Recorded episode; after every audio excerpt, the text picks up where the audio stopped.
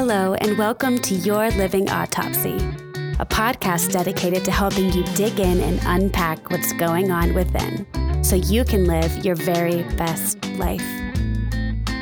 Let's get started.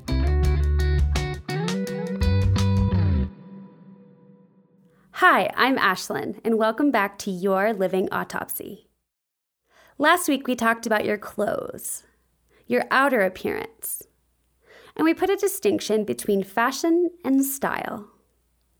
We looked at your style and whether it was a reflection of you or someone else.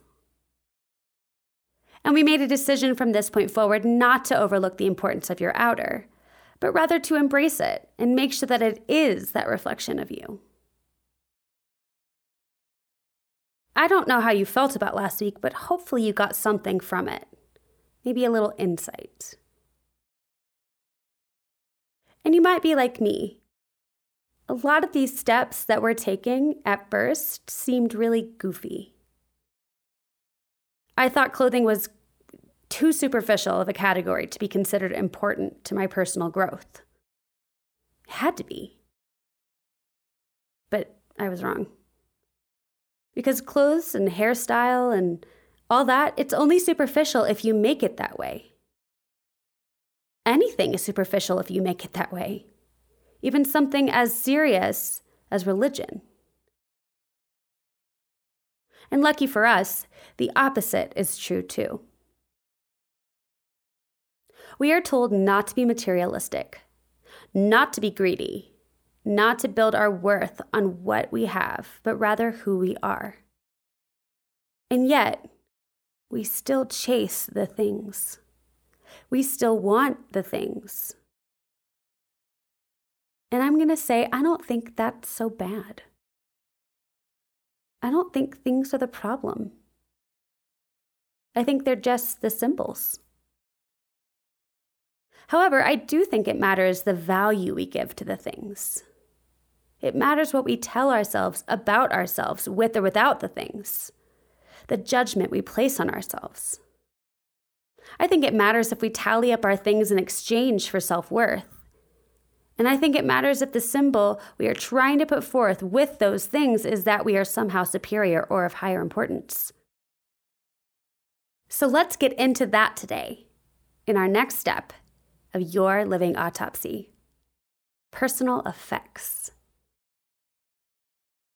In an actual autopsy, personal effects would include your clothes, as well as the other stuff on your body. But as you can see from last week's almost 25 minute episode, I thought that one needed its own. For our purposes, think of personal effects as like what's in your purse, in your pockets, in the bags you carry around with you. Things like that. And by now, you should probably know what I'm going to ask you next. But if you don't, go ahead and grab your purse, what would be in your pockets, and any bags you'd usually carry around with you, with the stuff still in it. Oh, and you should grab your notes. Always your notes. We'll begin with your wallet in whatever form that comes in for you. So grab that. Your bills, as in money, not your electric bill, credit cards, debit cards, your license or ID, and spread it out onto the counter or desk or wherever you are. If you're in some sort of public transportation or public in general, please don't do this part of the step right now. Just take a peek at each item as we go through. Grab your ID first. Your photo is probably better than mine, considering I look like I'm about to commit a felony. And for that, I hate you. Just kidding. If this is a state issued ID, it'll tell the state you live in, your birth date, your address, hair color, eye color, if you gotta wear glasses to drive, your weight, ugh. if you're an organ donor, if you have any restrictions. It's a teeny tiny glimpse into who you are nothing like the step we did in step one of our self autopsy. It wouldn't tell a policeman or a policewoman or a TSA agent anything about your personality. It wouldn't tell them how you handled difficult situations or whether you've recently had a fight with your significant other. It just states facts. But believe it or not, the facts on there have backstories too, regardless of how big or life altering. For example, your birth date. It's a fact. It simply cannot be changed. No matter how many times you tell Instagram you're turning 35 again. But seriously, it's just a fact. And yet, the fact of your age can make you feel a multitude of things. For example, if you're young, you might feel behind. You might feel like you're not taken seriously, or like time is moving super slowly and can I please graduate already so I can start my freaking life? You might feel disqualified from certain tables, still. Always just too young to participate. Personally, I've always tended to look younger than I am, which can be a good thing as I age, but it also made me feel like I wasn't being taken seriously for the longest time. In real estate, it happened all the time. I had some men talk to me like I was a child because they assumed from my photo that I was super young and that I was new to the business. In fact, I was 28 or 29 and had been in it for years. It enraged me that their assumption gave them a pass to talk down to me, and they tried to use their perceived upper hand in the business to manipulate the transaction we were negotiating. By the way, it didn't work because it. I got the deal done anyway, and it probably backfired on them a little bit. Regardless, I felt something about my age, or perceived age. If you're older, you might feel the same way not taken seriously, left out, overlooked. I haven't felt this way yet in my mid 30s, but I know I will. If you're older, you might wish time would slow down, that the speed of the new technology is just stupid, and you might feel obsolete if you don't keep up. And you're not, just FYI. You're not. Do you see what that birth date can signify in your own life, just year to year? Let's do a little exercise. Write down your birth date, your age. How do you feel about that number right now? Write that down and try not to think about how you should feel. Just write exactly what you are feeling. What is coming up around this number? I'll tell you mine. I'm 34, 35 in August, and I'm feeling my biological clock tick a little bit more these days. I know I'm technically still quote unquote young, but I always felt like I would have had kids by now. At least that's what I envisioned for my life when I was a kid. In reality, I just married the love of my life a year ago. And we decided we wanted to be with each other for a little bit to really get time to build our marriage before bringing in the babes. Our journey was not to meet each other in our 20s, it just wasn't. And honestly, I wouldn't change our story an ounce. I wouldn't be the same woman I am with all the stuff I went through and work I did before Marcus and I met. And I dare say he wouldn't be the man. And yet, because of my age, I feel like I'm behind. Look back at your answer and add anything else you need. Let's move on to your location, the state, the city you live in. Have you always lived here? If yes, do you love it or do you want to leave? Do you feel at home where you are? Or have you simply never considered living anywhere else? If you haven't always lived where you do now, where did you live before? When did you move out and why? How does this place you're in now compare to the other places you've lived? And by the way, we're not talking about the house itself right now, just the location. Write it down.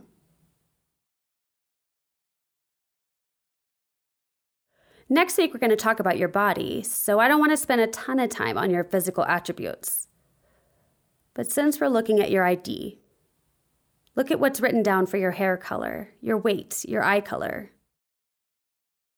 What does this bring up for you? Is all of it still accurate? For example, the picture you see on your ID might not look like you at all anymore.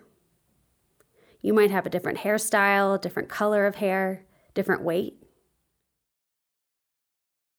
And if there's a memory attached to any of those attributes, write about it. What comes up? Okay, I think we've exhausted the ID. Let's move on to your credit cards, your debit cards, the cash in your wallet. Money could have its own episode, probably, but we'll try to scratch the surface. Money stories are very strong, no matter if you have it or don't, if you grew up with it or didn't. And what I mean by a money story is simply your relationship with money, how you feel about it, how you communicate about it, and the emotions you have surrounding the whole thing. Now, usually your money story starts in your childhood, but I would also argue that it's constantly updating itself as you move from childhood and living under your parents' roof to living on your own, as you move from just living on your own to getting married or cohabitating. Because that's when you bring someone else's money story into the mix. We'll look at what you've got today. How do you feel about what you see or know to be in your wallet at the moment? What are your feelings about credit cards and debt? What do you think what you have right now says about you, to yourself and to others? Are you ashamed or proud of what you have in your bank account? Can you pay your bills right now? Do you have any cushion? Again, how does all this make you feel? Now, look at all the responses and think about how they tie back to your childhood or any other life changes when your money story might have shifted a little. What are you remembering? What emotions are coming up around it? Pause and really think about this. I'll be here when you get back.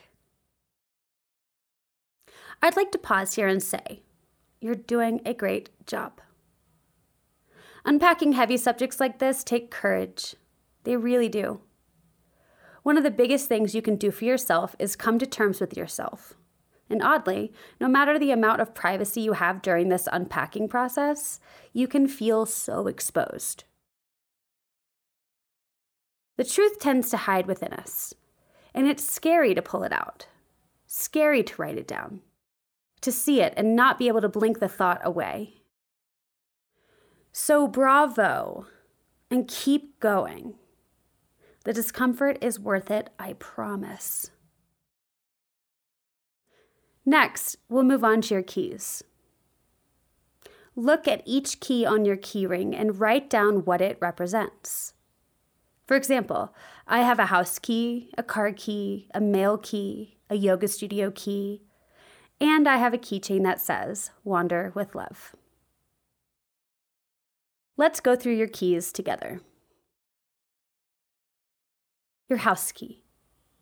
We talked about your location, but what about your literal address? What is the first thought you have when I ask you about your house, your home, where you live?